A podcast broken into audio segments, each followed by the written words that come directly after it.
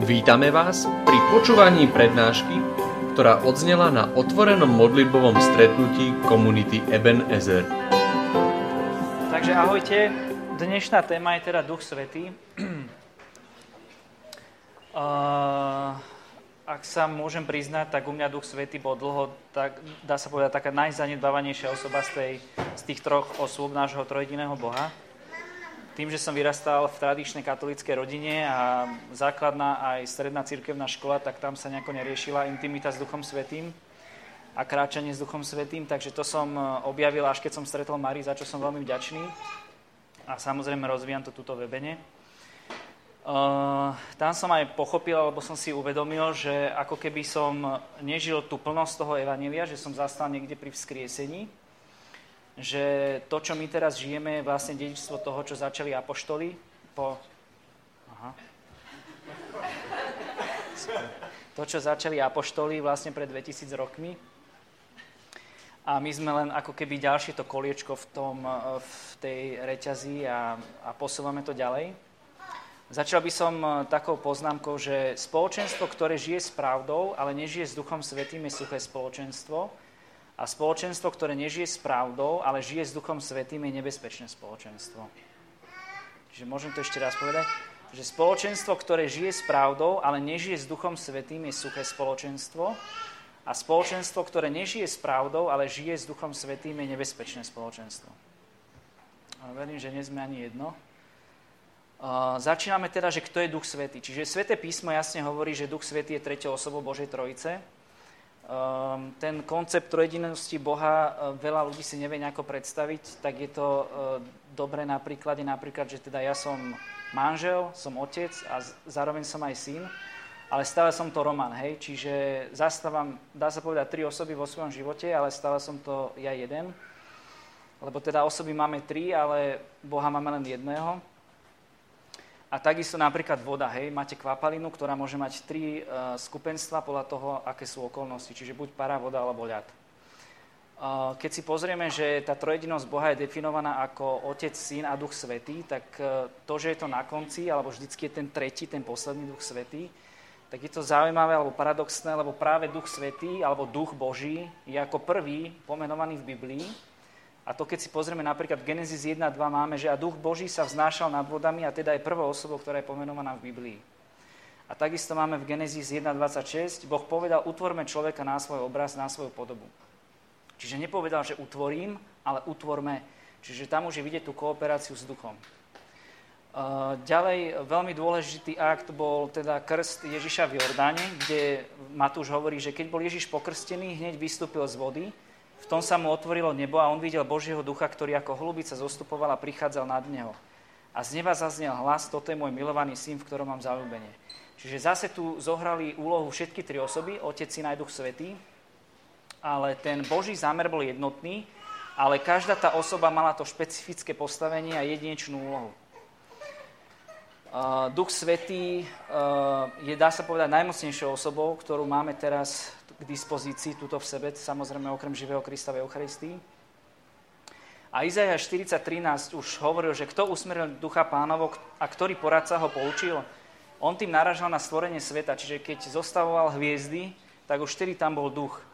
Je neuveriteľné, že tak, taký mocný duch vlastne chce byť v našom srdci a chce usmerňovať naše myšlienky a kroky. Keď sa pozrieme na Ježiša, tak Ježiš bol počatý Duchom Svätým, bol vyučovaný Duchom Svätým, bol vedený Duchom Svätým, bol vyzbrojený mocou Ducha Svätého a poslúchal Ducha Svätého. Čiže keď Ježiš potreboval nepretržité partnerstvo s Duchom Svätým na to, aby splnil ten plán, ktorý mu Otec tuto dal na tejto zemi, tak o čo viac potrebujeme my Ducha Svätého, aby sme naplnili ten náš plán. V Jánovi štrnásť, verše pätnásť až osemnásť sa hovorí, že ak ma milujete, budete zachovať moje prikázania a ja budem prosiť Otca, a on vám dá iného tešiteľa, aby bol s vami až na veky, čiže Ducha pravdy, ktorého svet nemôže prijať, pretože ho nevidí ani nepozná. Nenechám vás ako síroty, prídem k vám. Tu je zaujímavé, že najprv ako začína hovoriť o vlastne Duchu Svätom, hovorí o tom, že tre, chce našu poslušnosť, čiže chce, aby Ježiš bol pánom nášho života. To pánstvo v našich životoch je veľmi podstatné. Tam je zaujímavé také svedectvo amerického pastora, ktorý, ktorý má veľké spoločenstva a spreneveril peniaze spoločenstva a proste urobil tam prúsery a dostal sa do basy. A autor tejto knižky, John Bevere, tak on si ho zavolal do basy a začali spolu zdieľať a John sa ho pýta, že prosím ťa, že keď si hrešil a si spreneveril tie peniaze spoločenstva, že miloval si Ježiša? A on hovorí, že vtedy som miloval Ježiša, aj teraz milujem Ježiša, ale nemal som ho ako hlavnú autoritu vo svojom živote. Čiže toto je veľmi podstatné, že my potrebujeme Ježiša dať na prvé miesto, odovzdať mu všetko, celý život, nielen určité oblasti, hej? Lebo ak si ho pozveme len do určitých oblastí, dá sa povedať, že robíme si z Ježiša akúsi modlu a naozaj on chce našu úplnú odovzdanosť. Čiže napríklad, keď otec ako duchovná autorita rodiny nemá ako hlavu, teda svoju hlavu Krista a rozhoduje sa na základe svojich pocitov, lebo si povie, že ja to cítim takto, alebo si myslím, že toto je najlepšie, čo, čo je pre túto rodinu, tak napríklad toto nie je ten dobrý vzorec. Hej? Čiže on chce naozaj to pánstvo v našich životoch úplne vo všetkých oblastiach. Takisto, keď mama vychováva svoje deti a povie, že Ducha Svätého nepotrebujem pri výchove svojich detí, lebo ja viem najlepšie, čo je pre moje deti najlepšie, tak takisto by nebolo zlého tam pozvať. V Jánovi šestnásť sedem sa hovorí: lenže hovorím vám pravdu, je pre vás lepšie, aby som odišiel, lebo ak neodídem, tešiteľ k vám nepríde. Ale keď odídem, pošlem ho k vám. Uh, tuto je zaujímavé, že žijeme asi, dá sa povedať, v takej najlepšej dobe, že keby Ježiš naozaj fyzicky teraz žil na zemi, tak uh, keby sme to rátali, že šesťdesiat sekúnd by mal na jedného človeka, ktorý by za ním prišiel pre nejakú konzultáciu alebo modlitbu a štrnásť hodín denne by takto vyučoval, desať hodín by mal na regeneráciu a spánok, tak za tisícsto dní by to bolo milión ľudí. A keď si zoberieme, že kresťanov je nejakých jeden a pol miliardy na svete, tak neviem si predstaviť, ako by to naozaj sa dalo zrealizovať, pustá logistika a letecké spoločnosti, neviem čo všetko. A úžasné je, že vlastne my máme Ducha Svätého, ktorý, ktorý nie je obmedzený, dá sa povedať, ani časom, ani priestorom. Čiže v ten istý čas sa, sa môže venovať neobmedzenému počtu ľudí. Takže toto je obrovský dar, ktorý máme. Osobnosť Ducha Svätého, čiže je viacero symbolov, ktorými sa Duch Svätý v písme zobrazuje. Napríklad najzákladnejšie je holubica. A že prečo holubica? Lebo holub, keď si vybere partnerku, alebo partnerka si vybere holuba, tak zostáva verná až... Závisí, hej, že aký je temperament toho holuba. Čiže ostáva verná tomu partnerovi až do smrti, hej. Čiže nemá iného partnera. A takisto holub je veľmi plachý, čiže stačí malý, ne, neviem, hluk a proste odletí preč. A to isté je Duch Svätý, čiže je veľmi citlivý. A... Um, Čo je dôležité je, jak napríklad Pavol hovorí v Efezanom štyri tridsať, že nezarmucujte Ducha Svätého. Čiže odhoďte každé rozhorčenie, vášeň, hnev, krík a rúhanie zo všetkou zlobou. Čiže konkrétne nám tu hovorí, ktoré kroky nerobiť, aby sme nezarmutili Ducha Svätého, lebo e, Ducha Svätého, keď zarmutíme, samozrejme nemôžeme si naplno využívať teda tú jeho prítomnosť v našom živote. E, vlastnosti Ducha Svätého by sa dali porovnať aj s Dávidom, v tom, že keď duch na ňom spočinul, tak Dávid bol vlastne mocný, bol fyzicky zdatný, lebo porazil Goliáša, bol mocný, lebo bol veľký král, bol citlivý a nežný, lebo však mal priateľstvo veľmi blízke s Jonatánom a oplakával smrť Absalona. Čiže naozaj chápať Ducha Svätého, alebo chápanie Ducha Svätého nie je obmedzený ničím. V prípade, že zarmútime nevhodným správaním Ducha Svätého, tak Duch Svätý sa stíchne. Čiže je to presný opak toho, keď napríklad máme pôst a nejeme jedlo, tak počase to jedlo začne vyslovene kričať, že chce to jedlo, hej? Že teda túži po tom jedle, ale Duch Svätý je presne naopak. Čiže my, keď ho prestaneme živiť záujmom, tak on stíchne, on prestane hovoriť. Alebo nás začne usvedčovať z hriechu, ktorý je akousi prekážkou medzi ním a nami, čiže tá intimita nemôže prebiehať medzi nami. Ježiš povedal taký zaražajúci výrok farizejom v Matúšovi pätnásť šesť až deväť, že pokrytci, dobre o vás prorokoval Izajáš, keď povedal, tento ľud ma uctieva perami, ale ich srdce je ďaleko odo mňa. On tým chcel povedať, že farizeji vlastne dovolili tradícii, aby nahradila, alebo teda povýšili tradíciu nad vplyv Božieho slova vo svojom živote. A táto vlastne pravda platí aj dnes, aby sme my pravdu mali definovanú Božím slovom a nie nejakými prechodnými citmi alebo filozofickými smermi alebo nejakými tradíciami. Čiže farizeji, dá sa povedať, sa nikdy nejako nemohli mať intimitu e, vlastne s Bohom na tej úrovni, pretože by museli naozaj činiť pokánie zo svojej slepoty a prijať pravdu. Nový zákon je, dá sa povedať, život, hej? Že to nie je súbor pravidiel, ale to je naozaj sam, sam, samotný život a ten si môžeme naplno užiť jedine prostredníctvom Ducha Svätého. Čiže je potrebné Ducha Svätého volať ako učiteľa do toho, keď čítame Sväté písmo, lebo keď ho čítame ako literatúru, tak nemôžeme žať ovocie Ducha Svätého. Čiže keď chceme ovocie Ducha, musíme duchovne čítať. Čiže pozývať Ducha Svätého ako učiteľa. Jakub nám hovorí, že ak niekomu z vás chýba múdrosť, nech si prosí od Boha, ktorý dáva všetkým štedro a bez výčitky a dostane ju. Čiže kto nám v tomto prípade dáva tú múdrosť? Hej? Je to Duch Svätý, takže preto si ju pýtajme od Ducha Svätého. V prvom liste Solunčanom máme napísané piata kapitola, verš sedemnásť, že neprestane sa modlite. V tomto prípade to asi neznamenalo to, aby sme celý deň boli v modlitbe, lebo však keby sme celý deň boli v modlitbe, tak sa nedokážeme venovať ostatným dôležitým veciam základným na prežitie, ale znamenalo to pravdepodobne, neprestajne buďte napojení na Ducha Svätého. Čiže celý deň proste konať v Duchu Svätom. Ďalej verš devätnásť. Ducha neuhášajte, proroctvami nepohrdajte, ale všetko skúmajte a čo je dobre, toho sa držte. Uhášať Ducha Svätého znamená ako keby hasiť jeho prítomnosť, čiže mu nedáte šancu sa naplno prejaviť v tom vašom živote.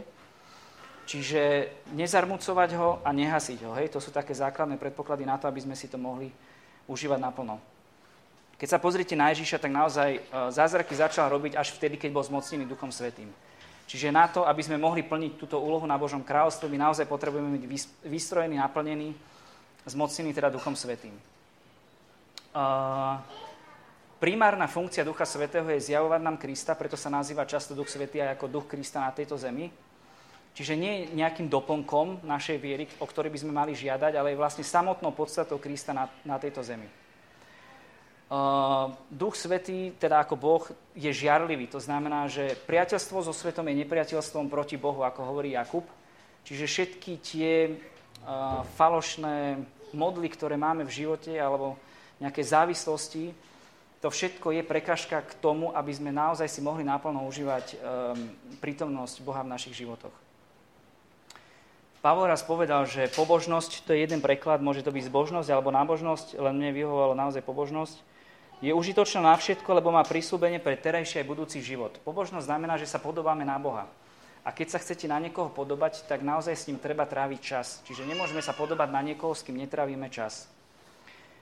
Keď k nám Duch Svätý hovorí, je dôležité aj počúvať. Čiže keď nám niečo povie, že máme takto ísť, povedzme, tak naozaj je dobre počúvať a poslúchať.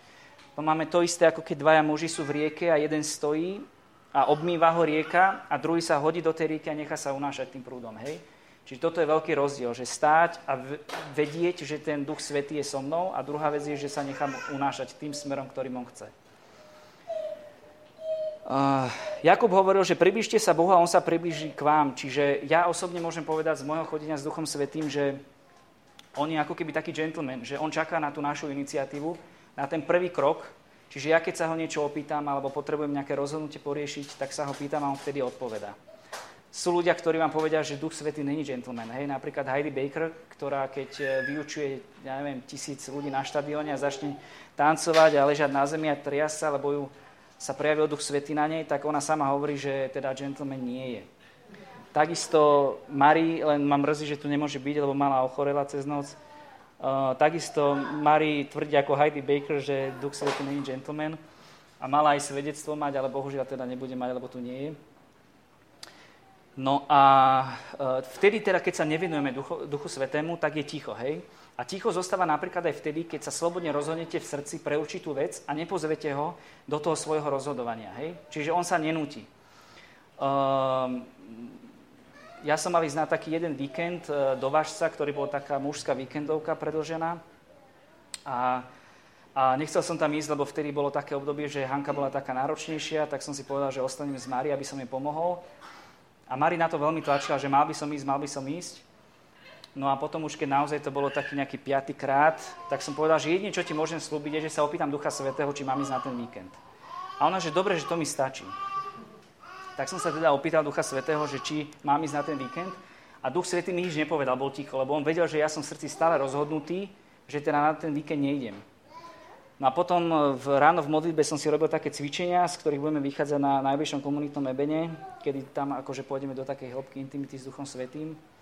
A a riešili sme tam, že modly. Tak som sa pýtal Ducha Svätého, že prosím ťa, ukáž mi, aké sú moje modly. No on mi ukázal, že Mária a Hanka sú tvoje modly. Čiže... Manželka, dieťa. Áno, manželka, dieťa, hej. Čiže vtedy som pochopil, že, že to je prekážka asi preňho, že nemôžem ísť do vážca. Takže poslúchol som Ducha Svätého, nakoniec som išiel do toho vážca a bolo to super. A sú samozrejme situácie v živote, kedy Duch Svätý zasiahne nečakanie. Napríklad v Amerike je svedectvo takého pastora, ktorý bol na pumpe, niečo proste nakupoval a zrazu Duch Svätý mu povedal, že prosím ťa, urob hlavičku, teda ako stojku na hlave, pardon. A, a vonku bol taký automat, neviem, či na plechovice alebo čo. A on, že to nemyslíš vážne, on, že áno, že prosím ťa, choď von a urob túto stojku na hlave. A on urobil tú stojku na hlave, potom zoskočil a nadalej, teda ďalej nakupoval. A z ničoho nič za ním došla baba, ktorá úplne mala slzy v očiach. A povedala, že viete čo, že vy ste mi zachránili život. A on, že prečo pre pána? Že, že ja som dnes chcela spáchať samovraždu a som povedala, že nech spácham ju iba vtedy, keď niekto sa postaví na hlavu na tejto pumpe.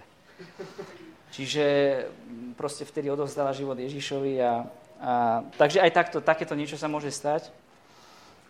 Uh, v Jánovi šestnásť, dvanásť dvanásť až trinásť verš máme, že ešte veľa mám toho, čo povedať, ale teraz by ste to nezniesli. Keď príde on, duch pravdy, uvedie vás do plnej pravdy, lebo nebude hovoriť sám zo seba, ale bude hovoriť, čo počuje a zvestuje vám, čo má prísť. Čiže Duch Svätý je duchom pravdy a je potrebné sa poddávať teda múdrosti Svätého písma, spolupráci s ním, a aby sme nedovolili naozaj nášmu obmedzenému chápaniu ho definovať. Nejaké vlastné predsudky, ktoré máme, alebo negatívne skúsenosti, aby nám prekrúcali to, to chápanie toho Ducha Svätého. Je dobre sa pýtať na pravdu Ducha Svätého nielen na v, teda v to, čo máme v Božom slove, ale na všetko. Čiže na, o nás samých, o našich blízkych, o vzťahoch, o všetkom. Čiže naozaj on je všetko. V Jánovi šestnásť sedem máme napísané, lenže hovorím vám pravdu, je pre vás lepšie, aby som odišiel, lebo ak neodídem, tešiteľ k vám nepríde. Ale keď odídem, pošlem ho k vám. Toto je veľmi zaujímavé, že ja môžem povedať takú skúsenosť, že ako tešiteľa, pred pár mesiacmi taká blízka osoba proste mala všetky symptómy a podozrenie na to, že to bude asi rakovina. A ja som sa vtedy pýtal Ducha Svätého, že prosím ťa, že, že o čo tu ide, že, že čo, čo sa deje. A on mi len povedal, že neboj sa, iba ver. To bolo všetko, to bola jedna veta. A odtedy ja som mal naozaj úplne vnútorný pokoj a neriešil som to, bol som úplne v pohode. A dva týždne na to, keď boli výsledky z krvi, tak mi tá osoba zavolala a povedala, že je to úplne negatívne, hej. Čiže tu je vidieť, že naozaj Duch Svätý je verný a že to, čo povie, tak sedí. V tejto vete, že je pre vás lepšie, aby som odišiel, to neznamená, že Boh by sa tu hral na nejakého nedostupného, ale práve naopak. Čiže on, keď vstal z mŕtvych, tak desať jeho učeníkov bolo zavretých v, v tom dome za zamknutými dvermi, kde sa im zjavil. A Tomáš tam nebol. A Tomáš tomu neveril a povedal, že, že keď strčím prsty do jeho rán, tak vtedy uverím. A na to o pár dní sa zjavil znova Ježiš všetkým jedenáctim a vyzval Tomáša, aby strčil teda prsty do jeho rán. Tomáš strčil prsty a povedal, že Pán môj a Boh môj. A na to Ježiš zareagoval, že blahoslavení tí, ktorí nevideli a uverili. Čiže on v tomto prípade Ježiš nechcel vykarhať Tomáša, ale chcel ako keby povedať, že ľudia, ktorí budú mať Ducha Svätého, že skrze Ducha Svätého dosiahnu takisto hlbokú intimitu s Pánom. Čiže skrze vieru teda dosiahneme skôr hlbšiu intimitu ako videním. V prvom liste Korinťanom máme napísané, že veď kto z ľudí vie, čo je v človeku, ak nie duch človeka, ktorý je v ňom, tak ani čo je v Bohu nepozná nik, iba Boží duch. To je úžasné, že vlastne myšlienky Boha pozná jeho duch, teda Duch Svätý, a my ho môžeme mať, teda my ho máme v sebe, hej? Čiže my sme dostali práve tohto Ducha Svätého.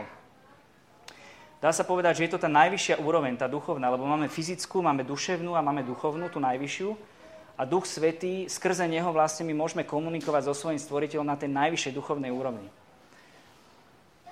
Uh, takisto Pavol je veľmi zaujímavý v tomto, že hovorí, že bratia, pripomínam vám, že evanjelium, ktoré som vám hlásal, nemá ľudský pôvod, lebo ja som ho neprijal, ani som ho nenaučil od človeka, ale zo zjavenia Ježiša Krista, Galatianom jeden, jedenásť až dvanásť. Čiže tu takisto on hovorí o tom, že napojenie to, na toho Ducha Svätého, aké je neskutočne silné a že aké perly potom on riešil, hej, že, že jeho teologické spisy sú, má najviac spisov v Novom zákone a je to podľa mňa najhlbšia teológia, aká tam bola. Takisto Peter o ňom napísal ku koncu života v liste, že ako vám napísal aj náš milovaný brat Pavol podľa múdrosti, ktorá mu bola daná. Takže, takže tak. Uh, takisto Duch Svätý je pomocník. Uh, treba ho volať aj ako tzv. Rozhodcu v našich veciach. Hej? Mne sa páči veľmi tento ekumenický preklad v Kolosanom tri pätnásť, že a pokoj Kristov nech rozhoduje vo vašich srdciach, veď preň ste boli povolaní v jednom tele. Čiže ako keby Ducha Svätého prirovnáva k tomu hlavnému rozhodcovi v našich životoch a preto je dobré ho pozývať do všetkého, o čom chceme vedieť. Čiže nielen o tej pravde, ale aj o nás samých, o vzťahoch, o našich ďalších rozhodnutiach a tak ďalej.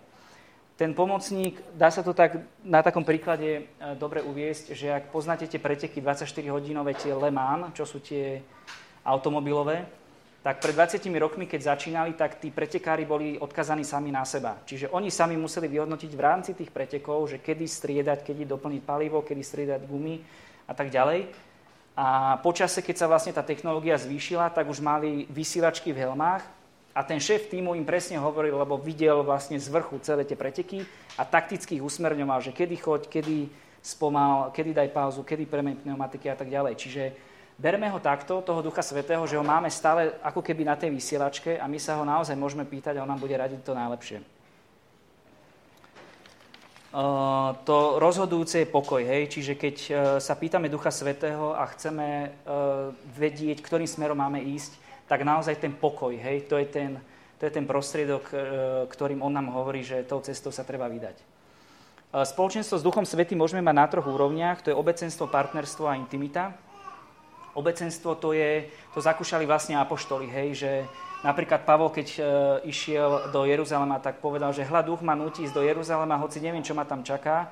Vieme len to, že Duch Svätý mi v každom meste ohlasuje, že ma čaká e, okovie a súženie. Čiže veľakrát, keď úprimne budete vo vzťahu s Duchom Svätým, budete počuť veci, ktoré ani nebudete chcieť počuť. Hej, napríklad ja ten važec. Um, Takisto apoštoli, keď mali skázať do Ázie a Duch im zakázal, hej, že, že proste nech tam nejdu.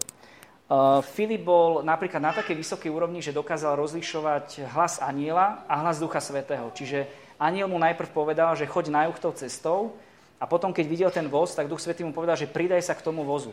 A Filip sa pridal a tam bol vlastne ten najvplyvnejší Etiópčan, ten eunuch, vďaka ktorému, keď mu začal hlásať evanjelium, tak ho pokrstil a vlastne obrátením mohla začať obrovská evangelizácia v tej africkej krajine a možno na celom kontinente. Čiže keby Filip nemal tú citlivosť na Pána, teda na, na Ducha Svätého, tak by premeškal obrovskú príležitosť. To je to isté, ako keď napríklad som v obchodnom dome a počujem tam dvesto ľudí, ale viem, že keď Mari na mňa zakričí, že prídi sem, tak presne viem z tých dvesto hlasov, že ona je tá, ktorá ma volá. Hej? Čiže bolo by dobré, aby, alebo je dobré, mať naozaj citlivosť na Pána, že aby sme vedeli rozlíšiť, že tie myšlienky či už nie sú odo mňa, alebo od nepriateľa, ale že naozaj sú od Ducha. Potom partnerstvo, to máme v pätnástej kapitole v Skutkoch. Tam je napísané, že Duch Svätý a my sme sa rozhodli. Oni písali list veriacim pohanom a takýto koncept vidíme aj v Starom zákone. Napríklad Abraham sa stretol s Bohom pod Dubmi a tam začali riešiť ďalší osud Sodomy, alebo Mojžiš sa stretol s Bohom na vrchu a riešil, že urobím z teba veľký národ. Ale to, čo máme my vlastne teraz, tak to sa týmto chlapcom mohlo naozaj len snívať, lebo my máme Ducha Svätého neustále v nás dvadsaťštyri sedem, čiže my nemusíme čakať na nejaký dub alebo na nejaký vrch, ale máme neustály prístup k nemu. A čo je super, že on chce viac riadiť naše kroky veľakrát ako my sami. Stačí ho len pozvať. Potom máme intimitu, to je vlastne z anglického slova intimacy, čiže intumisí, čiže vidieť dovnútra. A je to vlastne tá najhlbšia úroveň priateľstva, akú môžeme mať. Čiže tam zdieľame tie najosobnejšie, najhlbšie túžby a tajomstvá a zase naopak Duch Svätý ich zdieľa s nami. Um, veľakrát sa stáva, že ľudia sa pokúšajú priblížiť Ježišovi bez vzťahu s Duchom Svätým. A dá sa povedať, že túto chybu urobili aj farizei, lebo oni vlastne Ježišovi neverili a povedali, že my sme sa nenarodili z osmilstva, máme jediného Otca Boha. A Ježiš im na to odpovedal, že neprišiel som sám od seba, ale on ma poslal. Čiže farizei chceli mať vzťah s Otcom bez toho, aby mali vzťah s Ježišom. A vlastne Ježiš došiel zjavovať Otcovú vôľu sem na zem, takisto ako Duch Svätý prišiel zjavovať Krista tuto na zemi. Čiže naozaj, ak chceme mať Ježiša vo svojich životoch, tak musíme kráčať v intimite čo najviac s Duchom Svätým. Potom máme tzv. Naplnenie alebo zmocnenie Duchom Svätým, čiže ako Božie deti sme sa stali spoludedičmi Kristovými a máme ako keby tú, to nové postavenie. Čiže vždycky pozícia predchádza moc. Čiže predtým, než môžeme čokoľvek konať na, na pre teda Božie kráľovstvo, musíme zaujať svoje postavenie v Kristovi. Čiže musíme uznať, že Ježiš je našim pánom a našim spasiteľom. V skutkoch máme napísané, že raz, keď s nimi stoloval, prikázal im, z Jeruzalema neodchádzajte, ale očakávajte splnenie otcovho prísľubu, o ktorom ste odo mňa počuli. Ján krstil vodou, ale vy budete o niekoľko dní pokrstení Duchom Svätým. Čiže Ježiš im nedal ani návrh, ani odporúčanie, ale on im proste prikázal, že na to, aby ste začali vôbec niečo konať a evangelizovať, vy potrebujete byť zmocnení Duchom Svätým. Čiže najprv sa píše v skutkoch, že to bolo okolo päťsto ľudí a neskôr to bolo stodvadsať. Či už tých tristoosemdesiat sa zlaklo, alebo boli tak nadšení a chceli strašne evangelizovať, to neviem. Ale ostalo teda stodvadsať ochotných čakať. No a tuto vlastne Ježiš popisuje. Poko- pokoj vám, ako mňa poslal Otec, tak ja posielam vás. A keď to povedal, dýchol na nich a povedal im, príjmite Ducha Svätého. Učeníci prijali predtým Ducha Svätého, ako Ježiš vystúpil do neba. Ale oni ešte neboli vystrojení mocou Ducha Svätého, pokiaľ neboli naplnení Duchom Svätým v deň Turíc. A potom sa píše, keď nadišiel deň Turíc, všetci boli na tom istom mieste. Tu sa odrazu strhol z neba hukot, ako keď sa žene prudký vietor a naplnil celý dom, v ktorom sedeli. Ukázali sa im ohnivé jazyky rozdelené tak, že na každom z nich spočinul jeden. Všetkých naplnil Duch Svätý a začali hovoriť inými jazykmi, ako im Duch Svätý dával hovoriť. Čiže v našom katolíckom ponímaní my sme prijali Ducha Svätého krstom, kde máme podľa Kakace, že táto sviatosť sa volá aj kúpelom znovuzrodenia a obnovy v Duchu Svätom, lebo naznačuje a spôsobuje ono narodenie z vody a z ducha, bez ktorého nikto nemôže vojsť do Božieho kráľovstva.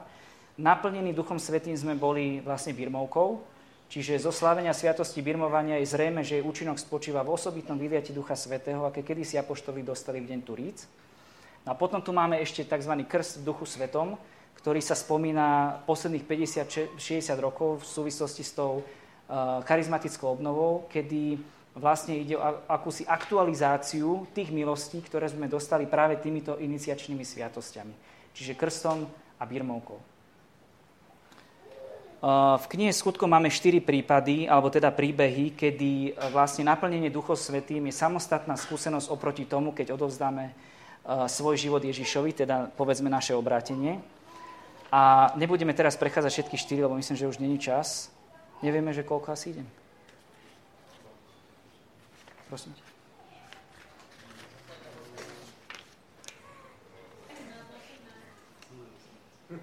Ale, ale, ja je osemnásť asi. Ale koľko trvá asi prednáška? dvadsaťosem? Dobre. Dobre. Čiže štandardne v písme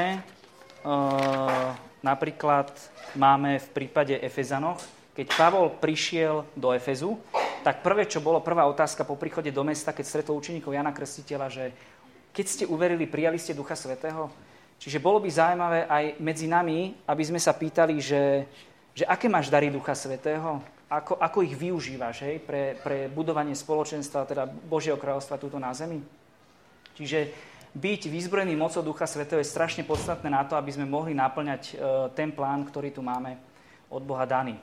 Čiže hoci Efezania boli učeníkmi Jana Krstiteľa, ale e, nemali ešte, ešte tú informáciu o Kristovi, hej, lebo boli úplne inde. A preto, keď Efezania počuli Pavlové slova, dali sa pokrstiť v mene Pána Ježiša. Čiže tuto máme ten prvý krok, kedy odovzdali Ježišovi život a prijali Ježiša za svojho pána. Ale to ešte pokračuje. Avšak to stretnutie neskončilo v tom bode, keď na nich Pavol položil ruky, zostúpil na nich Duch Svätý a hovorili jazykmi a prorokovali. Čiže tuto je vidieť tú moc, kedy sme naplnení a zmocnení Duchom Svätým. Čiže pred niekoľkými minútami, kým stretli Pavla, tak oni nemali možno šajn nejaké informácie hlboké o, o Kristovi, ale vďaka tomu, že naozaj bol, boli zmocnení Duchom Svätým a sa na nich prejavil či už vo forme jazykov alebo proroctiev, tak je evidentné, akú obrovskú moc má Duch Svätý. Hej. Um, Prorokovať znamená, že, že hlásali zvesť o Kristovi, takže oni predtým naozaj nemali také informácie, aby mohli ísť do takýchto, do takýchto vecí.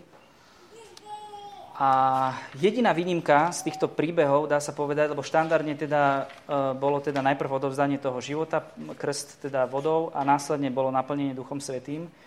Jediný prípad, kedy je to opačne, a to bolo, že najprv boli naplnení Duchom Svätým a potom prijali Krista za svojho pána, bol Peter a Kornelius. A to bola situácia, kedy Kornelius bol teraz božný a bohabojný muž, ktorý pomáhal chudobným a tak ďalej. A anjel mu povedal, že pošli po Petra, tak poslal mužov pre Petra a Peter došiel. Peter bol práve v Jope, vtedy upadol do vytrženia a vlastne Boh mu povedal, že Peter, prečo, prečo nazývaš nečistým niečo, čo ja považujem za čisté? A to sa mysleli práve títo pohania. A Boh pochopil, že Peter bude mať problém takéto niečo spracovať, tak dal tento obraz Petrovi trikrát. No a keď došiel vlastne s týmito mužmi za Kornéliom, tak vlastne Peter povedal, že však viete, že Židia sa nemajú spolčovať ani stretávať s cudzincami, ale tým, že Boh mi to povedal, tak som tu, tak povedzte, čo mám urobiť. No a vtedy začal evanjelizovať a hovoriť o evanjeliu a vlastne tí ľudia, Kornélius a tí, čo boli s ním, začali hovoriť jazykmi. Hej.